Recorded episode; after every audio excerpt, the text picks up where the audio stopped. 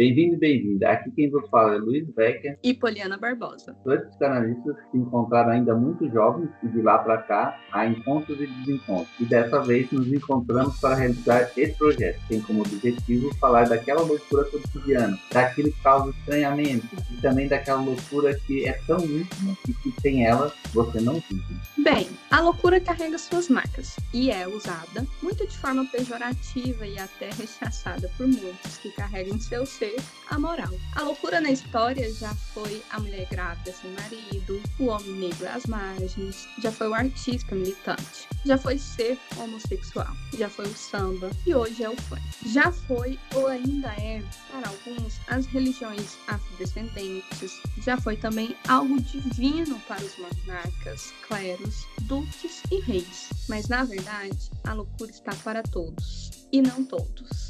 E vamos te mostrar aqui. Fique, escute e compartilhe. Poliana, você leu a frase da, da psicanalista Maria Homem? Não, não li. Você conhece ela, né? Sim, conheço. Eu vou ler aqui, que eu acho que a gente pode começar com ela para o nosso tema dessa semana. É uma pergunta que ela faz lá no, no, no Twitter, né? Como é viver em um mundo em que o coletivo não garante mais nada? Vou repetir. Como é viver em um mundo que o coletivo não garante mais nada? Quer tentar? Eu posso começar. Diga aí o que você entendeu nessa frase. Quando a gente pensa em coletivo, ou quando eu penso em coletivo, eu estou pensando em Estado. Estou pensando naquele que fornece os aparatos ou cercadinho para a gente viver em, em, em coletividade, né? no laço social. Quando eu leio essa frase, assim, porque também tem um. Você já ouviu falar do Thomas Hobbes, do Leviatã, do filósofo, do livro O Leviatã? Não. Não? O, lá no Leviatã, o Thomas Hobbes está falando mais ou menos assim. Está tá numa transição entre a monarquia e a. seria o, a primeira experiência de democracia. Então, ele vai falar que quem funda o Estado são as pessoas. Sim. É como se as pessoas vivessem em um estado de natureza, todos contra todos. Só que por dois princípios, tanto o desejo de continuar vivo como o medo de morrer, é, faz com que as pessoas entreguem algumas coisas, algumas liberdades em troca de proteção. É mais ou menos isso que o Hobbes vai falar lá. Eu te entrego minha liberdade, Leviatã, e você me dá a proteção. O Leviatã é uma, é uma lenda, uma, é um ser mitológico, é um, é um peixe enorme, né? Tanto é que a capa do Leviatã, ou algumas coisas, quando você pesquisa na internet, são vários peixinhos juntando um grande, é, um grande monstro, um grande peixe gigante, mostrando essa coletividade. Então a gente pode esse falando essa frase, eu te entrego minha liberdade, você me dá sua proteção, me lembra muito a questão das compras de voto, as trocas de favores políticas. Eu voto em você se você fizer esse contrato aqui para mim trabalhar. O que, que você vai me dar em troca desse voto? Para sancionar uma lei. Tá, você fez essa lei, mas o que, que você vai colocar na nossa mão para a gente poder é, votar a favor da sua lei que você fez. Então, quando você traz isso, eu te entrego minha liberdade, você me dá sua proteção, eu lembrei muito disso, no, do nosso cenário político, né? Então, o que antes era. Então, aí eu faço a pergunta: que democracia é essa que a gente vive, que a gente acha que está vivendo e que acha que está perdendo? Entendi, entendi. A questão é, assim, no meu entendimento, é, quando, quando um político compra voto de, algum, de uma pessoa do povo, é uma coisa. Mas quando há lá no Congresso essa disputa, essa, como eu posso dizer, essa troca de favores, eu acho que aquilo é político, entendeu?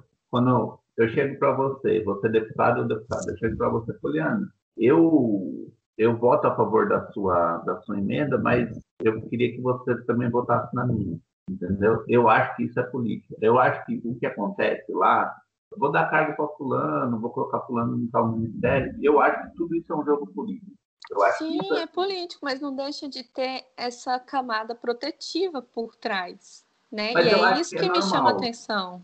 normal. Eu, eu não acho tão, tão, tão nefasto assim. O que eu acho nefasto é quando isso transgride, quando isso passa do, ponto desse, desse jogo político. Quando a Maria Homem fala desse coletivo, eu acho que ela não está falando desse coletivo, desse, desse, aparato do Estado, que é assim meio corruptivo.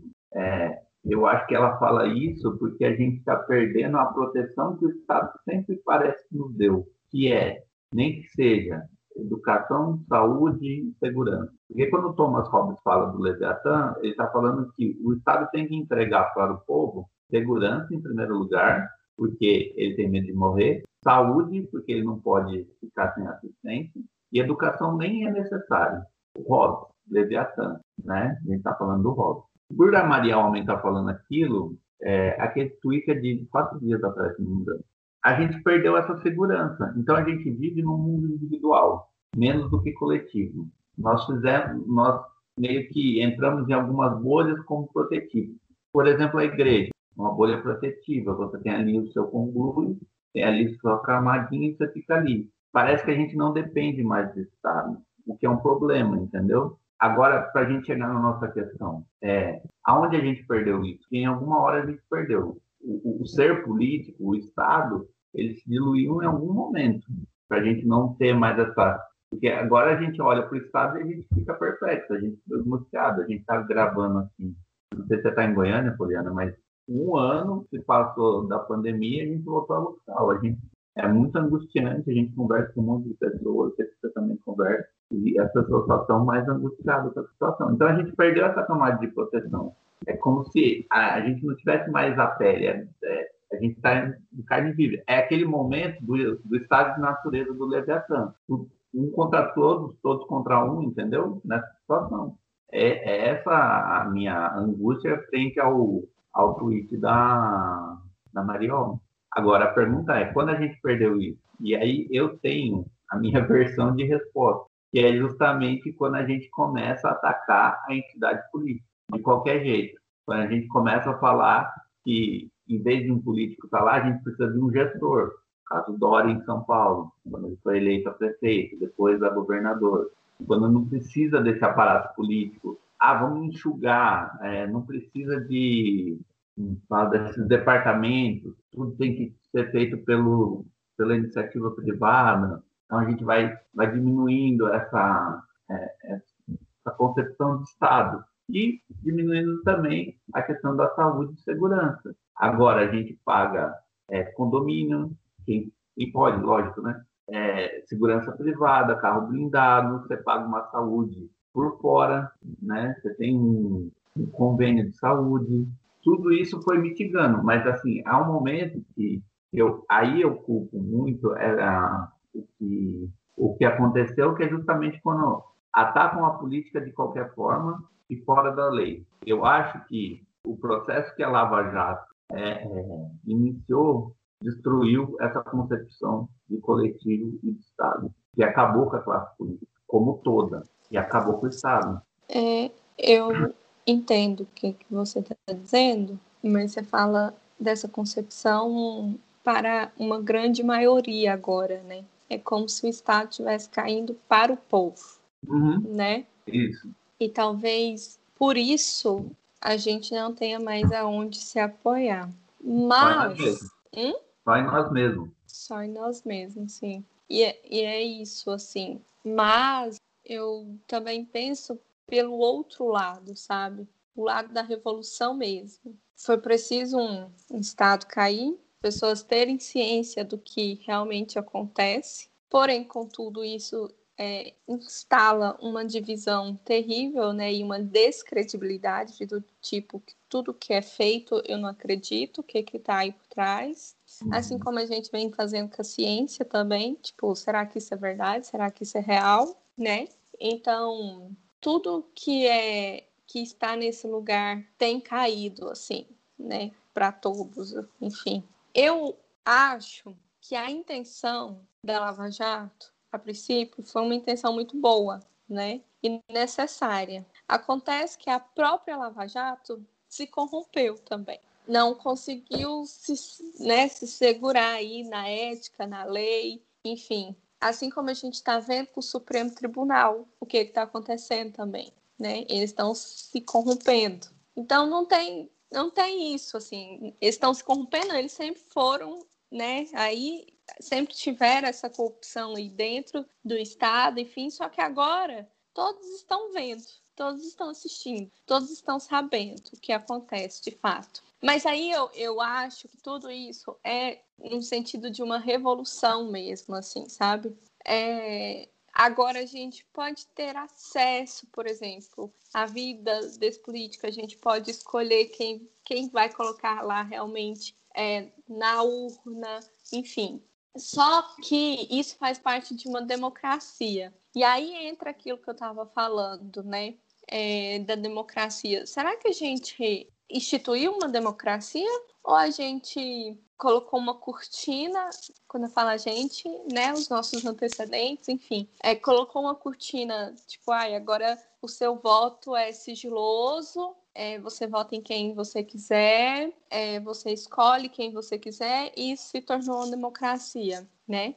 Para cair por terra, cair por terra o coronelismo que tinha né, antigamente. Então, antes do voto é, ser secreto, existia esses coronéis aí, né, que cada um mandava em uma região e a desse povo, se não, né, os elegesse, enfim. Então, como é isso? Aí entra um segundo ponto também, que eu bato muito na tecla, que a base da nossa democracia é a anistia.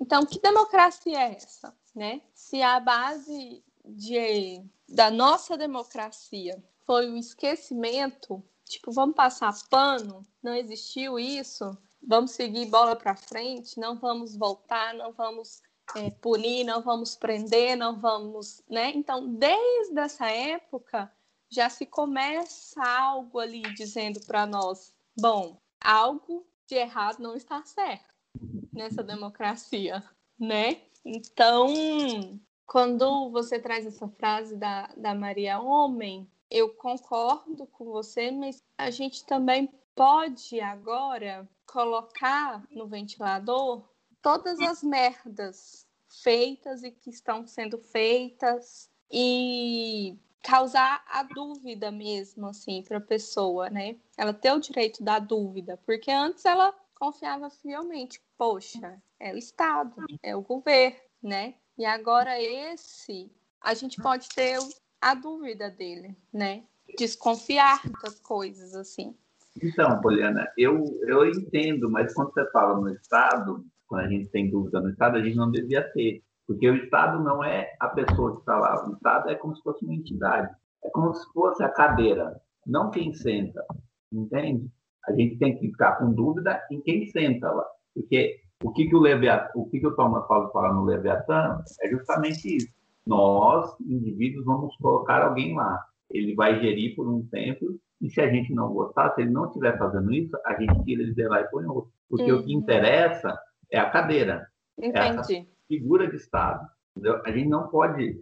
Eu acho que o que a gente está fazendo muito é misturar. Misturar Sim. a figura do ser que está lá sentado, que pode ser é, Fernando Henrique, Lula, Dilma, é, Temer e Bolsonaro, até então, né? Depois da nossa, depois da ditadura, acho que foi isso mesmo. Se eu estou esquecendo alguém, depois essa figura. A gente pode é, indagar a figura, é, dizer sobre a figura que está ali, mas não depreciar a cadeira, depreciar esse esse lugar, porque esse lugar é esse lugar de proteção mesmo, de proteção ao coletivo. As leis seriam a proteção as leis, o regimento interno da casa, o regimento do uhum. Senado, o regimento do Congresso, as leis que nos, nos garantem a sobrevivência coletiva. Porque senão era cada um por si. Sim. E não pode ser assim. Mas ah, na ele... minha concepção, lógico, né? É, mas ele, ele não só tem esse lema, como ele faz valer esse, esse lema, e a gente está vendo isso né, na pandemia. Cada um por si. Mas que vocês protejam a tal da economia, uma coisa que a gente sabe que não vai se proteger, né?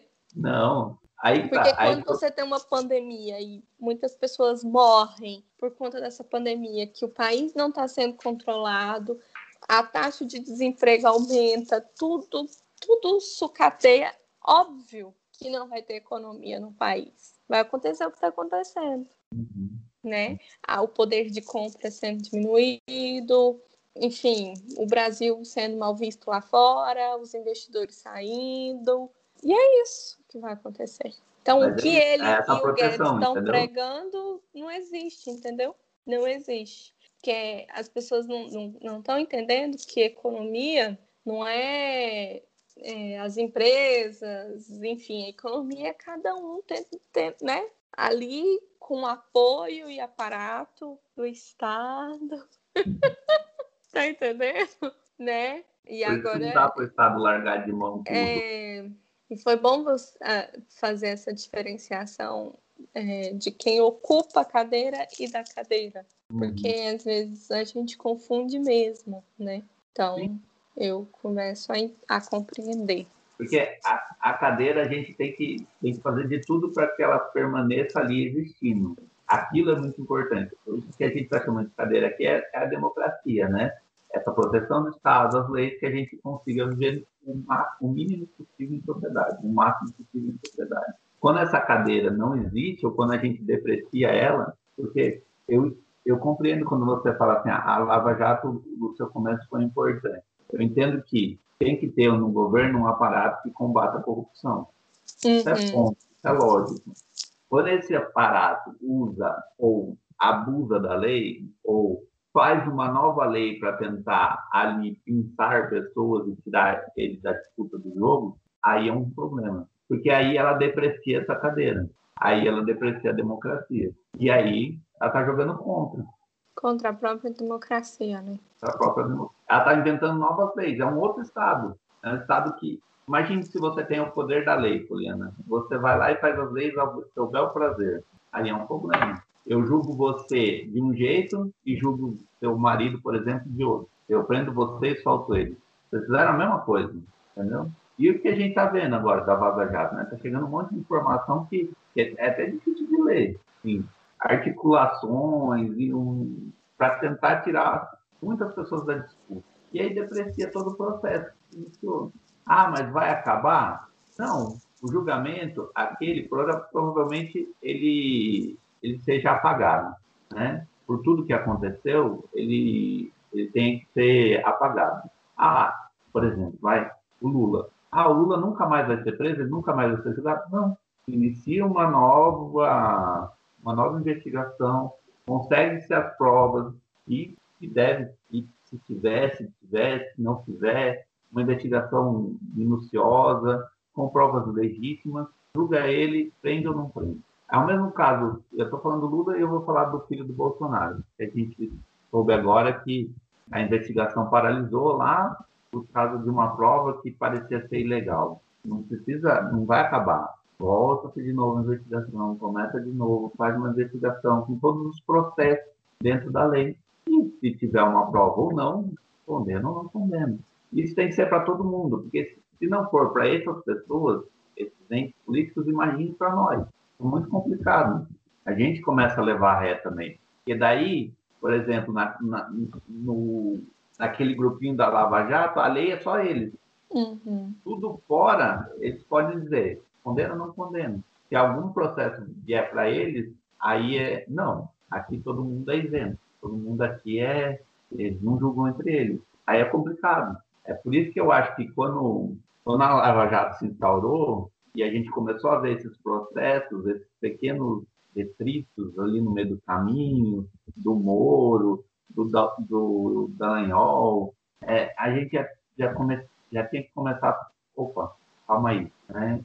não está errado, esse não é o processo certo. A gente foi indo, foi indo, a mídia jogou em cima, depreciou a cadeira, a democracia. Quem estava sentado lá, tanto faz. Se, se era para ser condenado, condene e pronto, acabou. Então... Agora eu vou entrar num. Não foi é, só a mídia popular, né? Agora eu vou entrar num negócio aqui das redes sociais, né? Uhum. O quanto as redes sociais também contribuíram para que isso acontecesse e ainda contribui, porque tem muitos investidores de bolsa de valores que falam que o Estado não serve para nada. Então, tem milhões e milhões de gente que acha que o Estado não serve para nada, né? Uhum. Aquele próprio candidato à presidência, eu esqueci o nome dele. Do Novo? Ele, ele quem? Do Partido Novo? É, do Partido Novo. Vou tentar lembrar aqui. Ele, ele queria entrar e vender todas as estatais. Então, ele queria destituir tudo que faz parte do Estado, né? Ele tem uma, uma ideia muito boa que é tirar todas essas regalias dos deputados, senadores, né? Uhum. Essas regalias que eles têm, enfim. Essa é uma ideia muito boa que ele tem, mas por outro lado, o que será se privatizar tudo no Brasil, né? Aí entra também, que eu, né, que eu já citei, também esse pessoal aí da, da Bolsa, enfim, que fica falando que, que precisa, que isso, que aquilo outro, mas ao mesmo tempo também tira dinheiro, porque na Bolsa de Valores é, você consegue investir e ganhar dinheiro com as estatais também, né? Então, a Petrobras, por exemplo, agora quem vai comprar ações com a queda dela, daqui um tempo vai ganhar rios de dinheiro, tá entendendo? Então, é um negócio assim muito louco e muito complicado, porque agora faz total sentido para mim a frase da Maria Omi, porque cada um só pensa em si. É. Cada um tá pensando no seu umbigo. Cada um tá pensando na sua conta bancária e o que vai ser de você daqui 5, 10, 30 anos. Cada uhum. um tá pensando em poder, né? Em poder mesmo, em ter, né? Então a gente está caminhando para isso. Meu medo é exatamente, a gente está caminhando para um estado de natureza, daquele que a gente saiu quando a gente assinou o contrato com o Leviatã quando a gente tenta entrar uma forma. E aí, cada um por si é, é, complicado, porque no cada um por si, quem ganha é quem tem mais poder. Uhum. Quem tem mais segurança, quem tem mais dinheiro. Quando a gente, quando você falou em, em Bolsa de Valores, eu só estava pensando né, nesse negócio da Petrobras, tem um monte de especulador que faz bolsa cair, que faz não sei o quê. Exato. Aí quando o Bolsonaro vai lá, fala que o presidente da Petrobras está fazendo coisa errada, que vai destituir, a bolsa cai. Quem sabe disso, vai lá, já compra ações da, da empresa. Porque sabe que daqui três, dois meses, voltar ao normal, ele vai pegar dinheiro ele vai poder vender. Uhum. Tudo isso é. Quando o mercado comanda, é preocupante. Mas é um mercado que tem como, é, né? Comandado? É, comandado sim. a gente há muito tempo. Tem entendo, um documentário Poliana, mas... muito bacana Ai, que eu esqueci o nome dele. Eu vou lembrar. Que fala muito sobre isso, do, do mercado comandar a gente e o porquê que essa loucura está acontecendo, né? Porque deixou de ser industrial para ser mercadológico. Então, a partir do momento que é o, que é o mercado, que é a bolsa que, que manda, acontece o que? Desemprego, porque acontece, uhum. porque o dinheiro ele não está girando ele só está sendo alocado. Então, uhum. Isso vai gerando desemprego, vai gerando um monte de coisa e uma loucura vai acontecendo, sabe? Só que as pessoas não enxergam dessa forma. Até porque quem entra na bolsa de valores vê como uma forma, uma oportunidade de ganhar dinheiro, né? Só uhum. que isso, em grande proporção, que aí a gente vai falar, impacta muito a classe baixa, Não, entendeu? Sem dúvida. E média também, porque a média ela trabalha o dobro, o triplo, para poder ter uma vida um pouquinho agradável, sabe? Então ela paga educação, ela paga saúde, segurança duas vezes, né? ela paga é, IPVA, seguro de carro, está pagando o transporte duas vezes, né?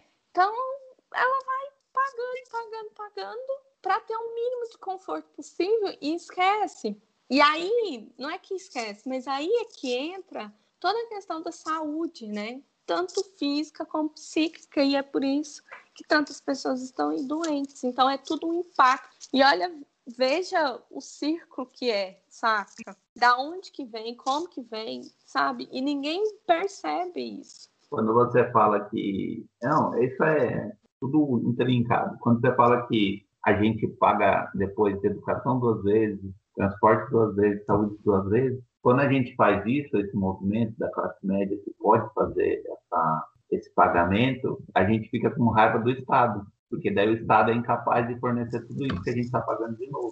Aí a gente junta toda essa raiva acumulada que a gente tem do Estado, do Estado que parece que não se move, né? Parece que não se move, junta tudo com um processo desvalorização ou descrédito da política ou da democracia como se coloca tudo isso num caldeirão, dá o que a gente está passando. Sim, pra porque mim, a culpa é do, né? A culpa é do Estado, né? Isso. O Estado leva ré duas vezes nessa, quando a gente pensa assim. Ele leva ré quando ele não faz mesmo, e a gente tem, realmente, a gente tem muito político que dá ré no Estado, faz para si. Não tenha dúvida. Esses devia ter um órgão que é do combate à corrupção em que tire eles dali. Tem lei, tem processo jurídico, tudo isso para eles. Eles não são intocáveis. Eles estão tentando deixar eles intocáveis, eles não são. Sim, porque as leis que eles vão fazendo é só a favor deles. Isso, mas eles então, não são. E eles podem, né? Porque a, a partir do momento que eu, você, nós, eleitores, damos o poder a eles, o poder é deles. Sim. Mas e a é partir do momento que eles estão lá dentro, eles fazem que o poder seja deles realmente, a partir de leis, a partir de tudo, né? Então eles vão escrevendo, instaurando leis e vão sancionando e vão indo ao seu próprio privilégio. E nós que somos eleitores, vai fazendo o quê? Vai se enterrando e vai ficando descrente neles. Então, aí a gente começa a trabalhar para tentar, no nosso pequeno grupo, aquelas nossas pequenas bolhas, nos favorecer, né? Viver individualmente, nos grupinhos, nas bolhas, nessas bolhas que são maiores na internet, porque daí a gente não depende muito do Estado. A gente acha que não depende muito, mas na, quando chega uma pandemia, fica claro, fica evidente que o mercado não vai ajudar, que o mercado não vai fazer nada, que a gente precisa de um Estado. Eu acho essa pontuação excelente. Muito claro. Muito e aí a claro. gente está tá todo mundo angustiado, está todo mundo perdendo a linha. Por isso que a frase é um pouco perturbadora, porque ou a gente restaura esse coletivo, ou a gente vai viver um estado de natureza, que é o que a gente está muito perto. É gente morrendo na fila do hospital, é gente fazendo festa do outro lado da rua. A gente perdeu o senso de, de, de coletivo de direção. Né? Total. Né? Aí, Poliana, você podia fazer uma pergunta para mim. Que essa pergunta é que eu faço, que eu fico batendo na minha cabeça e que fica me atravessando. É, isso não é uma linha vertical? A gente não está falando, não está falando o nome do pai aqui, não fala. Sim. Sim, a gente está falando isso. A gente perdeu. Eu pensei isso quando a gente estava conversando lá no início. Eu pensei, sabe? Mas eu não quis falar porque a gente está falando de política. Então... Não, mas é porque a gente é também dessa área. Não tem como.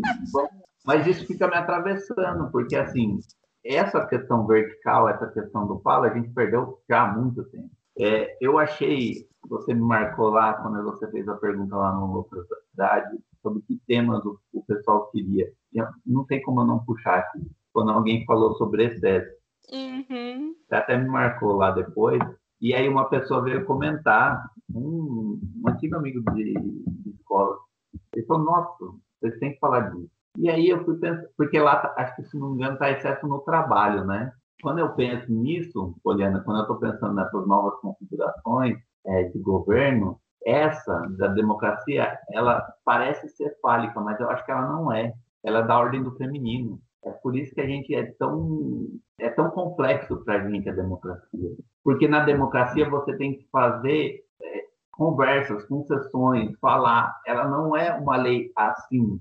Ela não é de cima para baixo, né? Não é. Ela é de baixo para cima. Por isso que eu acho que é tão difícil Mas ela, nesse momento. Então ela tem se tornado fálica, então. Se ela fosse fálica, se o Bolsonaro fosse fálico, ser fálico lá, ele teria que ajudar o povo. Ele teria que combater o inimigo. Ele não faz isso. Hum, É, ele é aquele que a gente já tinha falado, né? ele é da. Ele goza de todo mundo e de todo, de toda situação. Mas quando eu falei de tornar fálico, eu não lembrei dele, não. Eu, não, lem eu, sei. eu lembrei, eu lembrei da nossa conversa aqui mesmo, que, que é eles instauram leis através do poder que a gente dá, né? Então a gente está dando esse poder e eles vão instaurando leis a seu próprio, a sua própria regalia, assim, né? É, foi isso que eu pensei. Mas tem essa questão aí também do presidente gozar de tudo, de todos, e não só o presidente, um bocado de gente que está lá dentro. Enfim, é, agora você botou eu para pensar. Não, por que a democracia seria da, da ordem, da ordem do, feminino. do, feminino. né? Eu, eu acho que é. Eu acho que é. Ela nem sempre foi na nossa curta história democrática, igual você falou. A gente vem de um passado que ele é anulado, que ele é esquecido, ele, ele é tamponado, ditadura e tudo. É, e eu acho que a gente teve, por exemplo, o Fernando Henrique, eu acho que foi um presidente fálico, de ordem. O Lula também. Não, o Lula foi, realmente. Eu não lembro muito da, do, do Fernando Henrique, mas eu, a, na história, né, ele foi muito bem sim, sim. dito. E, e, descrevem o Fernando Henrique como um cara imponente, meio pavone, uhum. Que gosta de, de chamar atenção, que gosta das coisas, traz tudo para perto, né? Que não delega muito. Dessa, o Lula aura foi, né, esse pai também. Sim, sim. O Lula sim. foi o paizão. O Lula foi o pai do Brasil, do Nordeste. Foi, foi o cara que, que o, o Obama cumprimentou e falou: esse é o cara. Esse é o cara. Entendeu? O Lula é uma figura fálica também. Se perde com a Dilma. A Dilma já não é mais essa figura. Não por ela ser uma mulher, mas ela também ela não consegue fazer isso. O poder para ela é um problema assim como para o Bolsonaro é um problema. E vem cá, e o Temer? O Temer só foi o bandido que derrubou a Dilma, né? e aí começou tudo. Eu acho que começa antes do Temer, né? Eu, eu ainda insisto, esse processo da Lava Jato é um, é um processo perigoso. Assim como o, o processo dos mãos limpas lá na Itália, que deu ao Berlusconi a Itália de bandeja, e a Itália está sofrendo até hoje uma, de recessão, tentando retomar o caminho. Aqui a Lava Jato entregou de bandeja o Brasil com o Bolsonaro. Não me sai da cabeça, mas o caminho é, é muito detalhado para isso. Não sei, cara, eu não sei. Eu, não, eu tô aqui pensando sobre essa escolha presidencial, assim, cara, não sei se foi a Lava Jato que entregou de bandeja, assim. O que que tinha o que que vinha sendo formado. Cara, eu lembro. eu não li o livro, mas eu ainda vou ler, que é aquele, não sei o que lá, dos bichos. Evolução. A evolução dos bichos. É, Rodolfo, que meu marido, leu e falou, comentou comigo sobre o que, que ele tinha lido e tal. Cara, eu pensei muito assim, no Lula, sabe? O cara veio, fez negócio, fez para não para todos, mas para a grande maioria, soube é, olhar tanto para um lado como para o outro, e aí, de repente, esse, esse próprio povo se virou contra ele. Isso! Esse próprio povo se virou contra ele, saca? É, você leu ele? Tô lendo. Tá lendo? O que, que você tá achando? Tô muito no começo. Depois a gente faz Depois um Depois a gente faz um, um, um, negócio sobre ele. Depois eu vou pegar ele para ler também. Mas, sabe, do jeito que ele foi me explicando, parece que foi bem isso, assim. Por que, que o povo virou contra o pai e escolheu um que goze de todos? e aí vai muito pelo princípio do prazer mesmo, sabe? Ninguém quer o princípio aqui da realidade, assim. Tá todo mundo no princípio de prazer. E aí vem a questão do um, do próprio umbigo, entendeu? É, você completou a roda, Poliano. Completou a roda. É uma depreciação do Estado, uma queda do, de um ser que era fálico, mas que tinha perdido. Ele não estava mais no poder, era Dilma que estava no poder. Fizeram isso com ele sem ele estar no poder, né? É, era um cara que poderia retomar esse, esse amor fálico. Muito bem lembrado, Luiz. Fizeram isso com ele sem ele estar no poder. Sem ele estar no poder. Fizeram isso com medo de ele voltar ao poder. Ou seja, eu não quero esse pai aqui, não. Não. Some daqui. Mas era um pai que não era mais pai, né, Poliana? O Lula, o Lula é um pai então, do Então, não quero esse daqui mais. Mas até hoje ele é o pai para muitos, Luiz. O amoroso, entende? Você não. Você, é, deixa de um pai. Poder. E isso, que deu as coisas, que era benevolente, que era engraçadão. Hoje o pai que, que muitos seguem é um pai do gozo, daquele que pode transgredir. O Lula nunca foi uma espécie de transgressor. Falou um monte de bobagem, mas ele nunca insistiu na mas bobagem. Ele era, ele era preocupado com a lei, né? Isso. O ele que hoje a gente não tem. Tá pouco se lixando. O cara está sendo investigado por corrupção e vai lá e compra uma casa de 16 milhões. Exatamente. 6 milhões, sei lá. É, 6 milhões. Entendeu? Não tá muito preocupado com a lei. Tá se fudendo a gente precisava de um pai para transgredir a ordem, porque a transgressão da ordem é a ordem do feminino. Quando a gente for falar de excesso, a gente vai falar de feminino e masculino. Mas é só, o feminino estava ali, as pessoas queriam romper, gente, os negros queriam um pedaço do bolo, as feministas queriam, os homossexuais queriam um pedaço do bolo. E quando uma classe que não é nada disso e tem o poder começa a ser ameaçado, ela precisa de alguém para salvar mas alguém, não do lado amoroso que vai acolher, alguém que transgrida, que tira o inimigo. Então eu escolho o Bolsonaro, ele vai fazer isso por mim. E é o que ele está fazendo. Ele tá então tá a democracia não é feminina.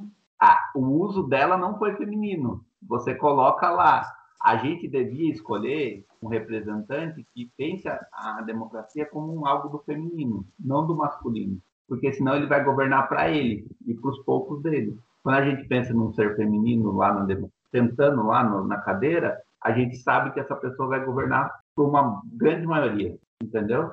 Mas não é o que está acontecendo. Porque há um grande número de pessoas se viu incomodado com essa onda do feminino, que a gente pode depois elencar as particularidades, e precisava transgredir. Não dá para ter o Lula, porque o Lula é um pai amoroso, ele vai agregar.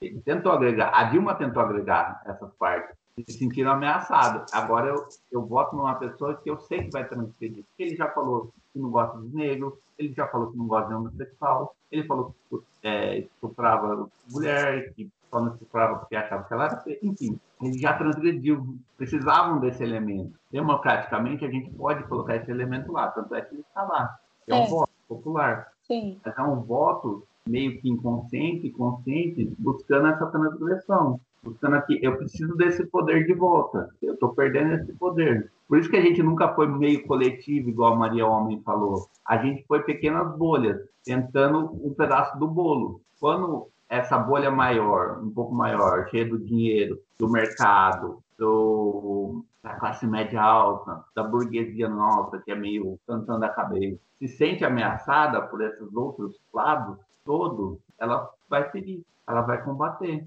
e aí ela coloca alguém ali. Ela pode usar do meio da democracia para combater, e ela está fazendo isso. Então, quando a gente fala que esse coletivo vem morrendo, é a depreciação do Estado através da Lava Jato e essa burguesia meio, meio indolente, meio assim, ai, não consigo repartir, e, ó, e o mercado, vamos aqui colocar alguém que pegue as pessoas, que a gente precisa do poder, a gente precisa de uma dominação.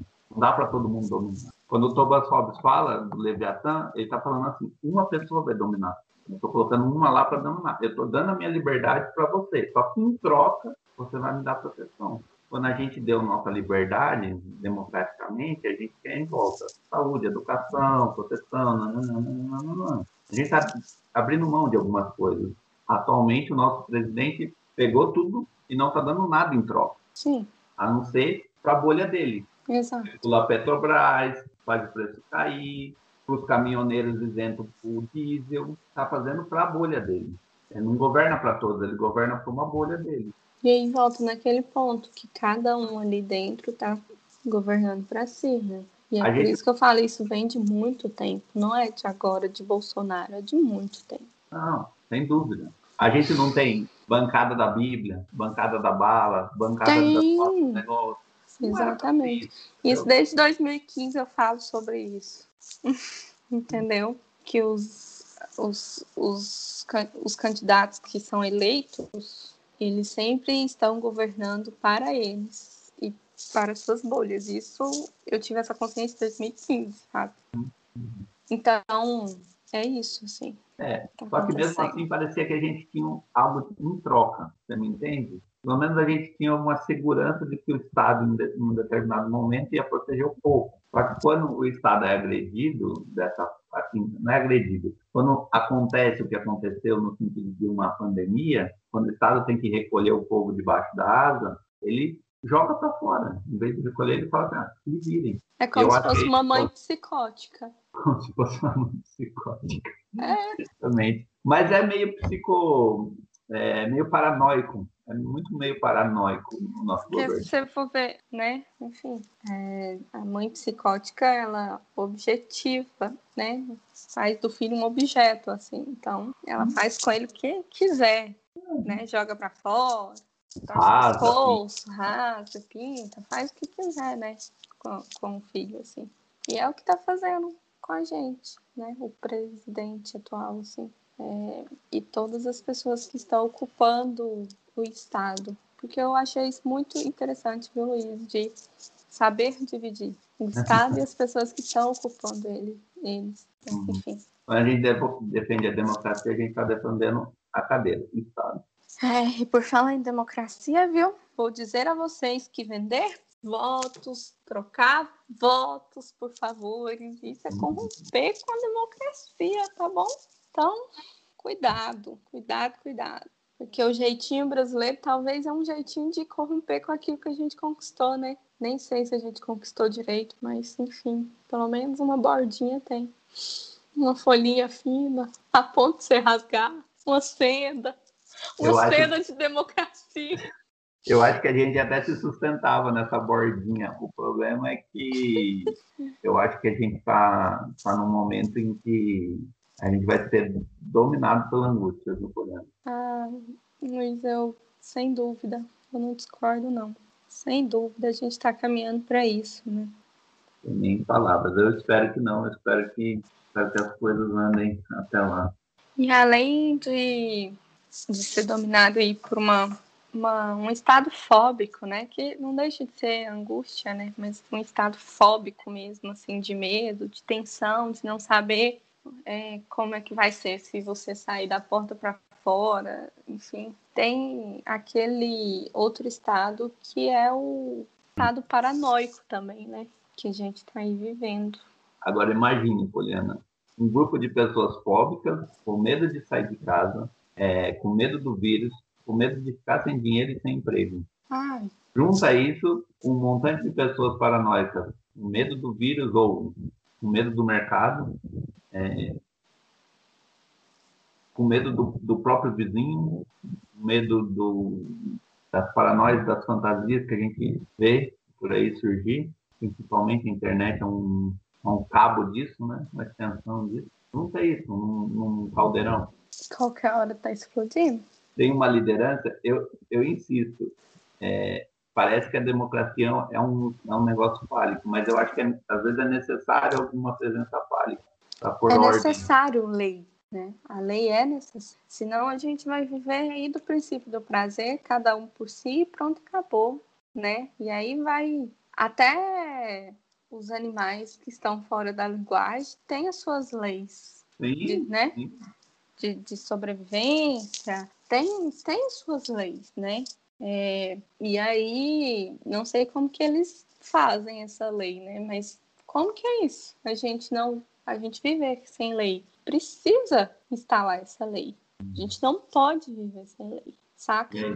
E aí, deixa eu te contar. Sabe que é Clubhouse? Como que é? Clubhouse. Ah, sei, sei. Uhum. Eu, eu entrei esses dias numa sala lá, aí o cara tava falando assim. Eu acho que as pessoas pegam, pegam a teoria do Freud e distorce de uma maneira que, assim, não tem nem explicação. Aí o cara tava falando assim: vocês têm que ser egoísta, porque cada um for egoísta, se cada um for egoísta, vocês vão ver o quanto que a economia vão pra, vai para frente, sabe? E não sei o quê. E o cara mó, tipo assim, falando as coisas assim, de uma forma mó bruta, sabe? Eu falei, como é que tem esse tanto de gente aqui ouvindo um trem desse? E eu fiquei abismada, Luiz. Eu falei assim, não é possível um negócio desse, cara. Não é possível. De onde que esse cara tá tirando isso, sabe?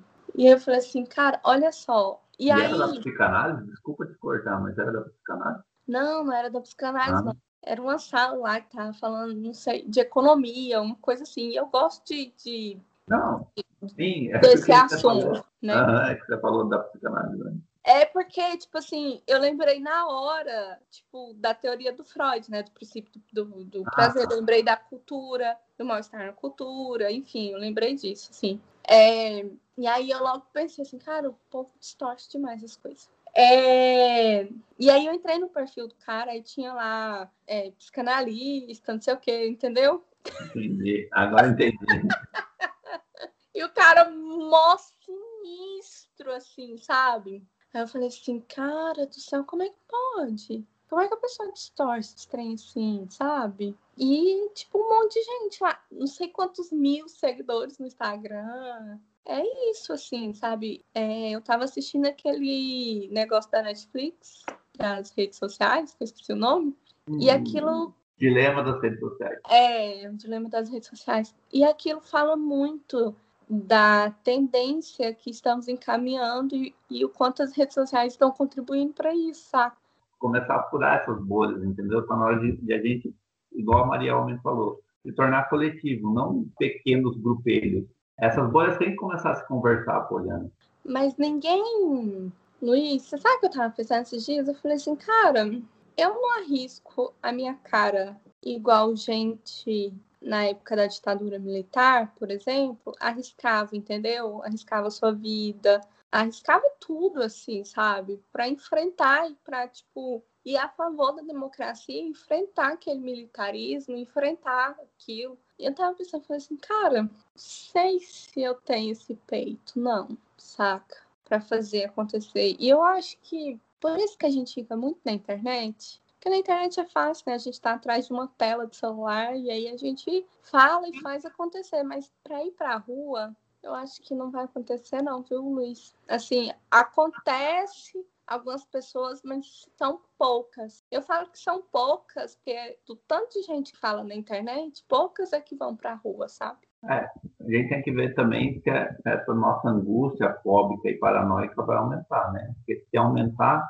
ao ponto de explodir a panela de pressão, aí as pessoas vão, sem medo. Porque daí elas já perderam tudo. Já perderam tudo, boa. A questão é que a gente, desse individualismo que a Maria Homem fala, a gente tem alguma coisa. A gente se prende nessa coisa. A gente constrói os muros em volta para não perder esse pequeno poder que a gente tem. Nossa casa, nosso carro, ou algum bem-estar que a gente tem. Na hora que a gente perder, ou a maioria de nós perder, não tenha dúvida. Não, é mesmo, Luiz. Nossa, eu tô arrepiando aqui. Porque é isso, é muito sério, a pessoa não tem nada a perder. E aí vai a guerra, aí se instaura. Porque aí ninguém vai segurar.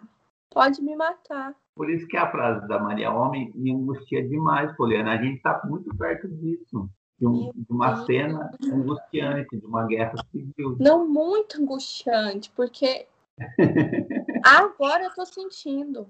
Meu Deus, isso é muito forte. A gente vai ter que colocar lá no começo, assim, episódio angustiante.